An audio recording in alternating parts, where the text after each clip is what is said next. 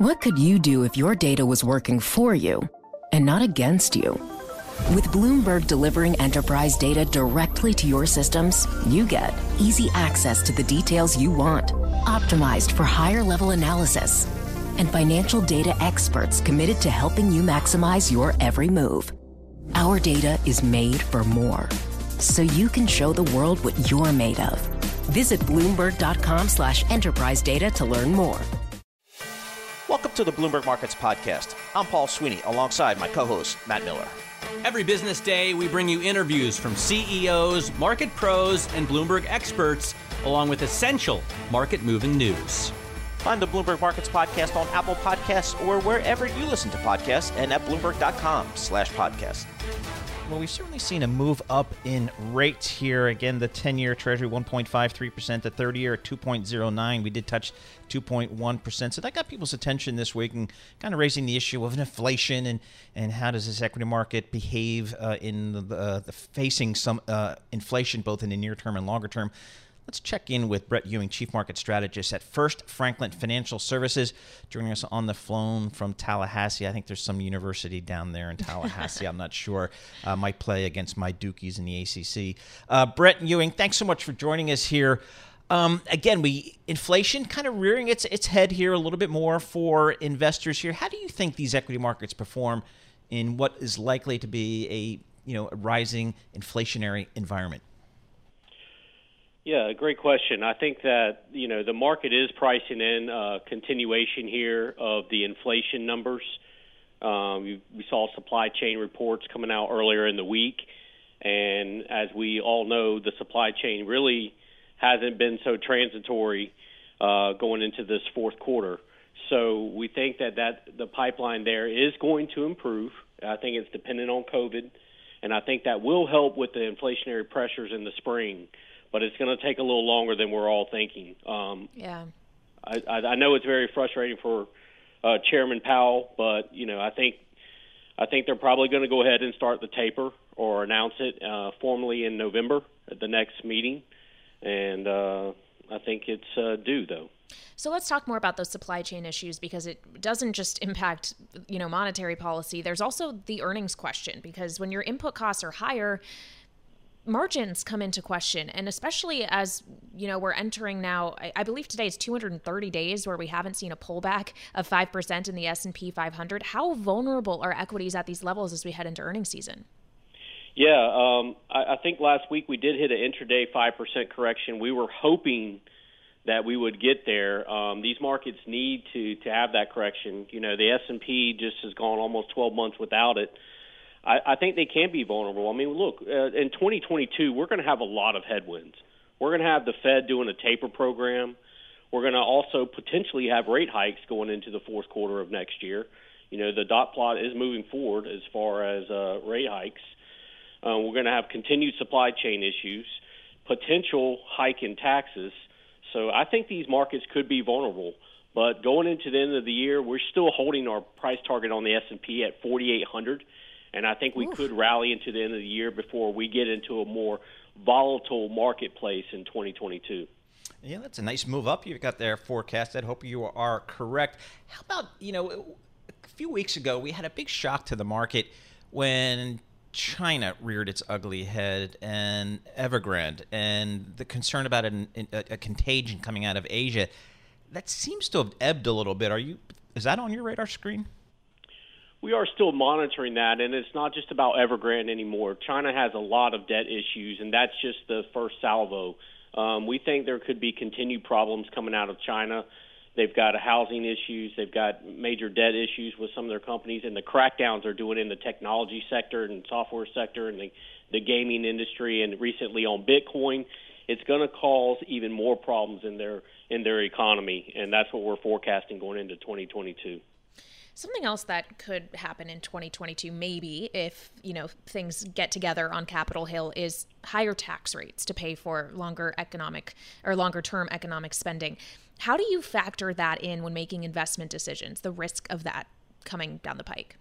Well, look, a hike in corporate tax rates, these big corporations, they certainly have the horsepower with their tax attorneys on their payroll to maneuver around as much as they can. It's the small business owner that's going to get clobbered. And that is the backbone of the U.S. economy. And that definitely will give some headwinds to this economic outlook. Earnings growth is already in a slower growth mode as we go into 2022.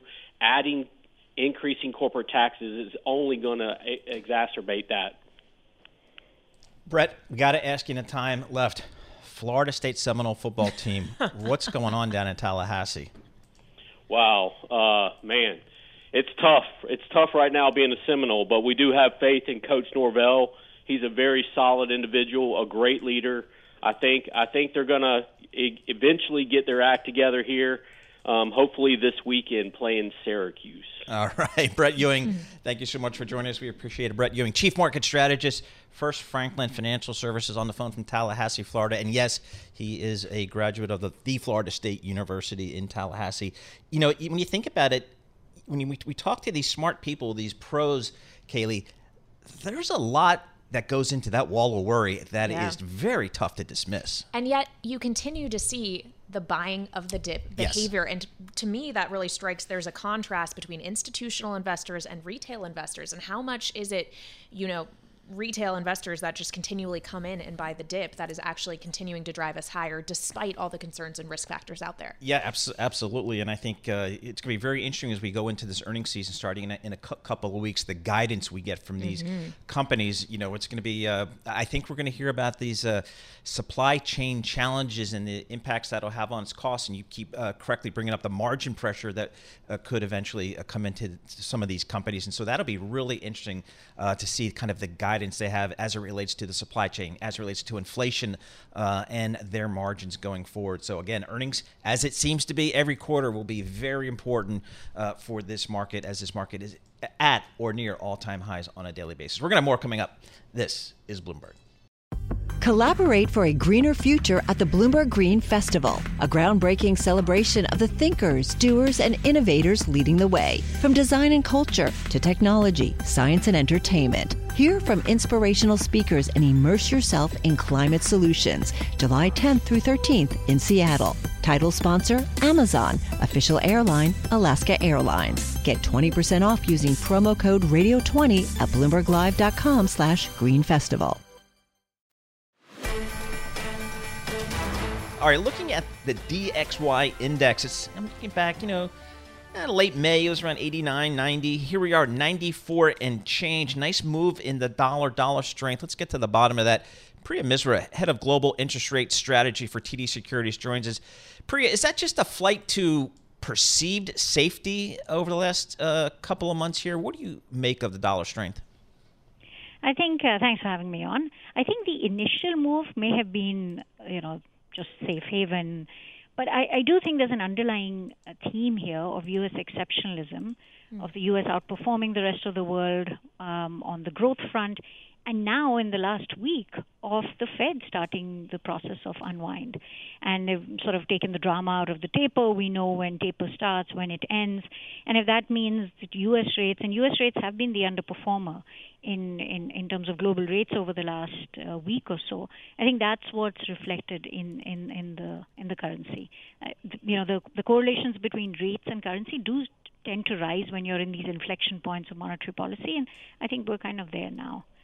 So let's talk about those higher rates, Priya. Obviously, we're now north of 150, where it seemed for a while like we might never get back to there. Is the bias for yields now firmly to the upside? I think in the long end, I would argue for some more time, yes. I think tapering is not entirely priced in.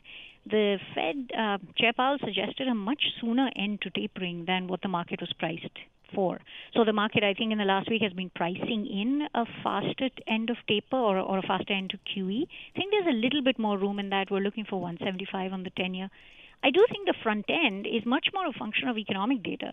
We're going to get payrolls next week, and our view is that that's where the economy is a bit choppy, or the recovery is not going to be a straight line up. So I think the front end, the 0 to 5 year part of the curve, it's not clear to me that the bias is higher rates just yet. We really need to see whether the structural labor market issues is participation rising, what's happening on the labor front. I think we need evidence of that recovery before those rates can rise a lot, because we're already pricing in the first rate hike at the end of next year, which I think is a fairly optimistic view. So I actually think front-end rates, I'm long fives, I think front-end rates can decline, because we're going to realize that the economy has a lot of work to do on the labor market front, and the Fed is going to let it run before they hike.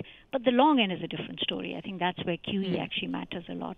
And you know, you raise a good point there, because we had initial jobless claims this morning came in a little higher than expected, the highest point since early August, the third month in a row of kind of higher initial jobless claims. Should we make too much out of that? Or how do you view that? Are you putting that into context? Is that a trend for you? Yeah, we were scratching our heads a little bit about that. You know, there's always seasonals this time of the year. Just at the start of the new school year, we've often noticed seasonal quirkiness in the data. The supplementary unemployment insurance also ran off. It's also only a couple of states that showed the rise. So we're not thinking this is the start of a trend, but it's absolutely something we want to watch for. I think the claims are giving you a sense of, you know, firings and layoffs, while what we're trying to spend more time on is, are people re-entering the labor force? What's the pace of hiring? Is some of the supply chain disruptions that may be keeping, you know, production low, are those ebbing away? So, you know, our thought is that the labor recovery is still continuing and that it's not reversing, but it's a slower process than I think what the Fed or the market would like to see.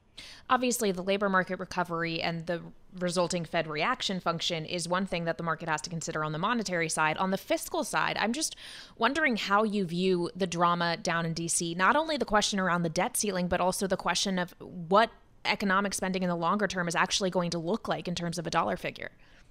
Right, that's a huge deal, particularly because we know there's going to be a fiscal drag for next year. So the extent of the drag, I think, is very important for every market to consider, and that's where this partisan, whether it's 1 or 3.5 or nothing, I think it's going to have an implication for how much of a fiscal drag does the economy have to live through next year, because growth is going to slow down. Are we going from 4% to 2, or are we going below that? I think the fiscal package actually has a lot of bearing. Hard to tell. Our base case is that a 1.5 to 2 trillion partisan plus the 1.2 on bipartisan will go through. It's clearly not easy. And then we've got this messy debt ceiling. At least it seems like the shutdown is going to get resolved. That's good. But the debt ceiling is a tough one. And I think the market is absolutely ignoring it. Other than a small part in the bill curve, I don't think any market is really pricing that in. And it's one of those things where you hope and pray that you don't have to get to it. But if you do, the market implications, the economic implications are so high that I think being aware of that, and hopefully we don't have to wait until October 17th to see what happens, but I'm not seeing a very clear consensus path of how the debt ceiling is raised. Priya Misra, thank you so much for joining us. I really appreciate it. Always getting your thoughts here on global interest rates. She is the head of global interest rate strategy at TD Securities based in New York City. We've got green on the screen here. A lot of uncertainty down in Washington, D.C. today, and a lot of things have to happen right to get some of this legislation moving. But the markets are kind of taking a wait-and-see action, so will we. But let's check in with a professional on the markets, Alan Rechtschaffen, financial advisor and senior portfolio manager for UBS. Alan, thanks so much for joining us here. I'm a little surprised that the markets are kind of hanging in there, given that we've got a lot of things building this wall of worry, whether it's rising interest rates, tapering, legislative uncertainty down in Washington. How do you put it all together when you talk to your clients? Yeah, Paul, that is the billion-dollar question. We have a lot of investor challenges, potential for higher taxation, inflation, all these ideas that are out there, government shutdowns looming perhaps. So all these things really are in the midst of a period of recovery after the pandemic. You know, we have a situation where we have a health crisis that's going to leave a world that's more indebted, less global, more digital. But at the end of the day, there are going to be structural changes that happen as a result of the last 18 months that we've all lived through together that really could lead to extreme positivity. Spectacular positivity. And I think that the market is aware and has to balance both of those things, the realities of the uncertainty with the fact that we have a potential for unbelievable new things to happen over the next couple of years. Well, you talk about how things have changed during the pandemic, and it's to such a degree that the word normalization is relative. You know, what is normal now? But when we talk about not just monetary policy normalization, but fiscal policy normalization and that being less supportive going forward, how do you think about that with the long-term lens? Yeah, we have a situation on the monetary policy side, and we'll get to fiscal policy in a second. On the monetary policy side, where we have a Fed balance sheet that has doubled over the course of the COVID crisis, we had it quadruple over the course of the financial crisis. So there's a lot of new money out there. We have a Congress that is considering two bills right now that's going to spend more and more money. And so there is a real structural question about whether or not this can have long-term impacts on inflation. And the inflation question, the transitory language notwithstanding, has to be a question that goes beyond the academics, because we have a lot more money out there. And balance that with the supply chain issues and everything else that's going on, and we really have to try to understand where things are heading in the context of these great changes. So the fiscal policy and the monetary policy of all this new money, really we don't know where that's going to be, and that is the wall of worry that Paul referred to. So, Alan, you know, Kailey and I were just chatting off air about, you know, how consumer behaviors may change post-pandemic. You know, we've been through 18 months of this, whether it's getting back into the workforce, buying a house. When you talk to your clients, have you sensed that their outlook for their investments, their goals, has anything changed?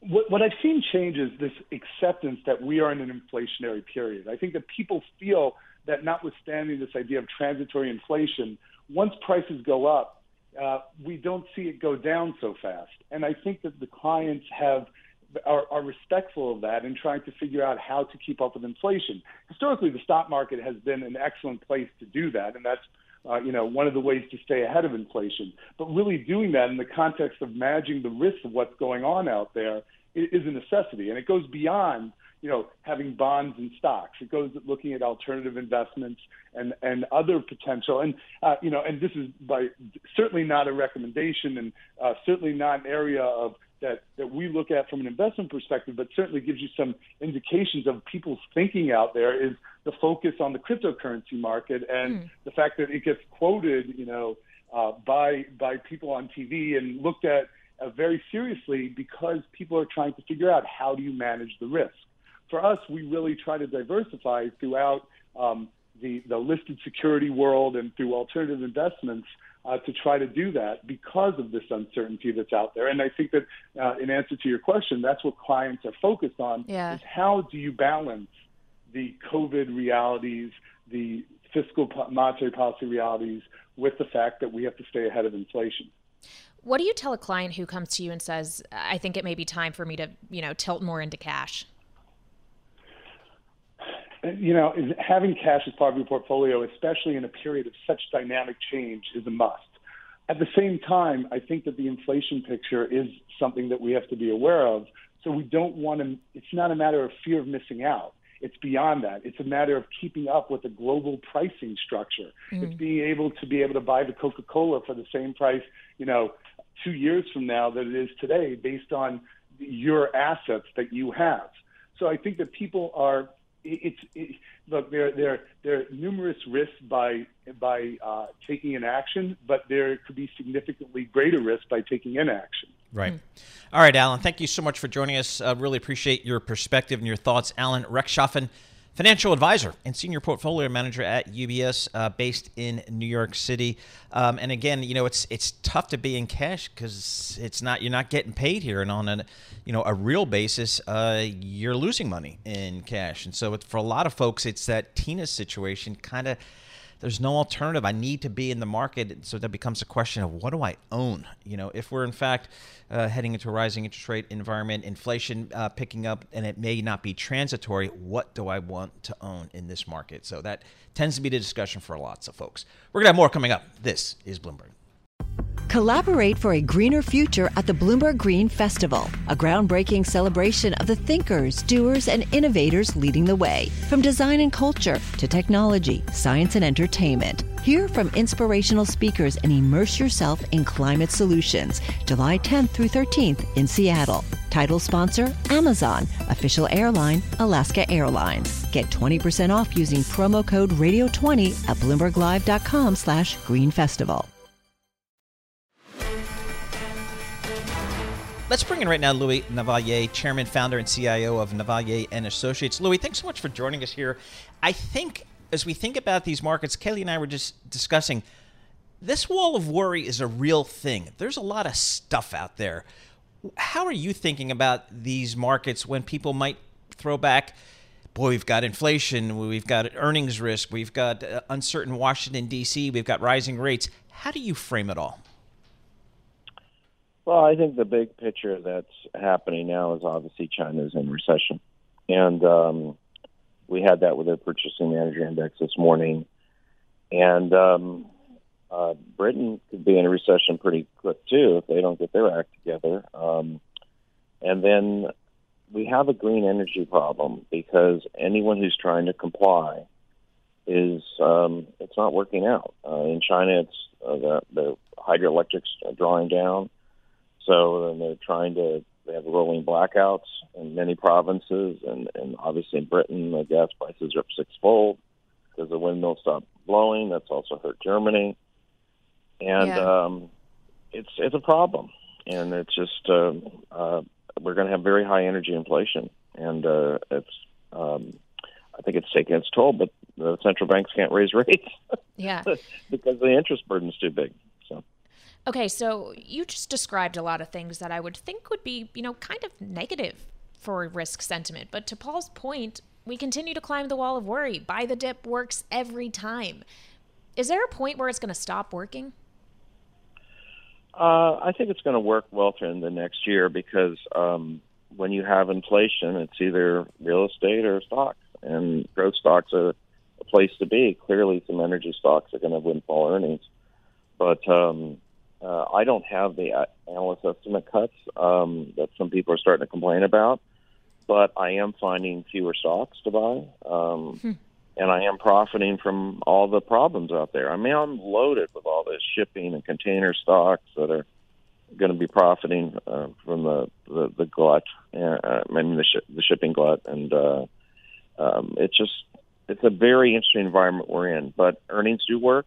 We are going to have positive third-quarter results, not as strong as the previous quarter. And then we have seasonal strength in the last 3 months of the year. October is a season-strong month despite October 87, and November is even better.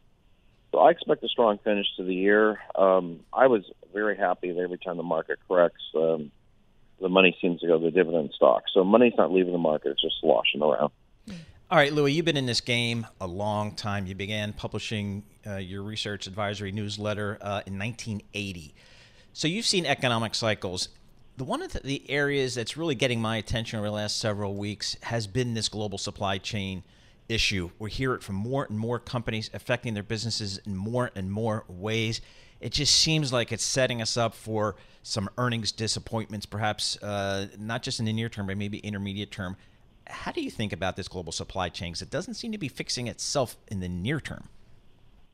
Well, other than owning the container stocks and a lot of shipping stocks, I don't have an issue with it because I own TSM and UMC, United Microelectronics, and TMC, Taiwan Semi. So they're making the chips that are in high demand.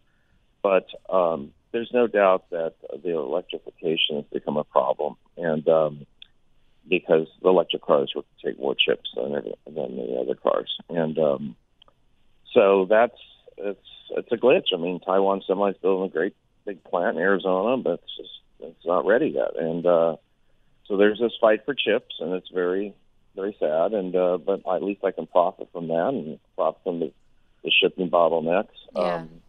So food's a big problem because fertilizer's high, and natural gas gets fertilizer prices up. And so, Louis, You're talking about things that could profit from some of the shortages out there, but if there's a winner, there's always going to be a loser. So what would you be staying far away from in this environment? Well, that's a good question. I don't like the cyclicals. I like companies that dominate their business. They're monopolistic. Margin expansion is one of my big things. So I have sold all the Chinese retailers I had. I did that some time ago, though.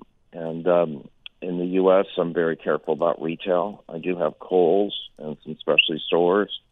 I have some sporting goods stores, you know, Dick's, Big Five. But I really do think we have to be very, very careful about. We have to watch the consumer. I mean, that's consumer. The conference board, the consumer sentiment dipped, and that was not a good thing. Yeah. Hey, Louis, thanks so much for joining us once again. We always appreciate your time. Louis Navellier, Chairman, Founder and CIO of Navellier and Associates here. Again, interesting, you know, trying to pick the sectors that are benefiting in the near term, such as the transportation and logistics companies that are able to charge extraordinarily high rates here for their goods and services to get the goods around the world moving. Thanks for listening to the Bloomberg Markets Podcast. You can subscribe and listen to interviews at Apple Podcasts or whatever podcast platform you prefer. I'm Matt Miller. I'm on Twitter at MattMiller1973. And I'm Paul Sweeney. I'm on Twitter at PT Sweeney. Before the podcast, you can always catch us worldwide at Bloomberg Radio. What could you do if your data was working for you and not against you? With Bloomberg delivering enterprise data directly to your systems, you get easy access to the details you want, optimized for higher-level analysis, and financial data experts committed to helping you maximize your every move. Our data is made for more, so you can show the world what you're made of. Visit Bloomberg.com/enterprise data to learn more.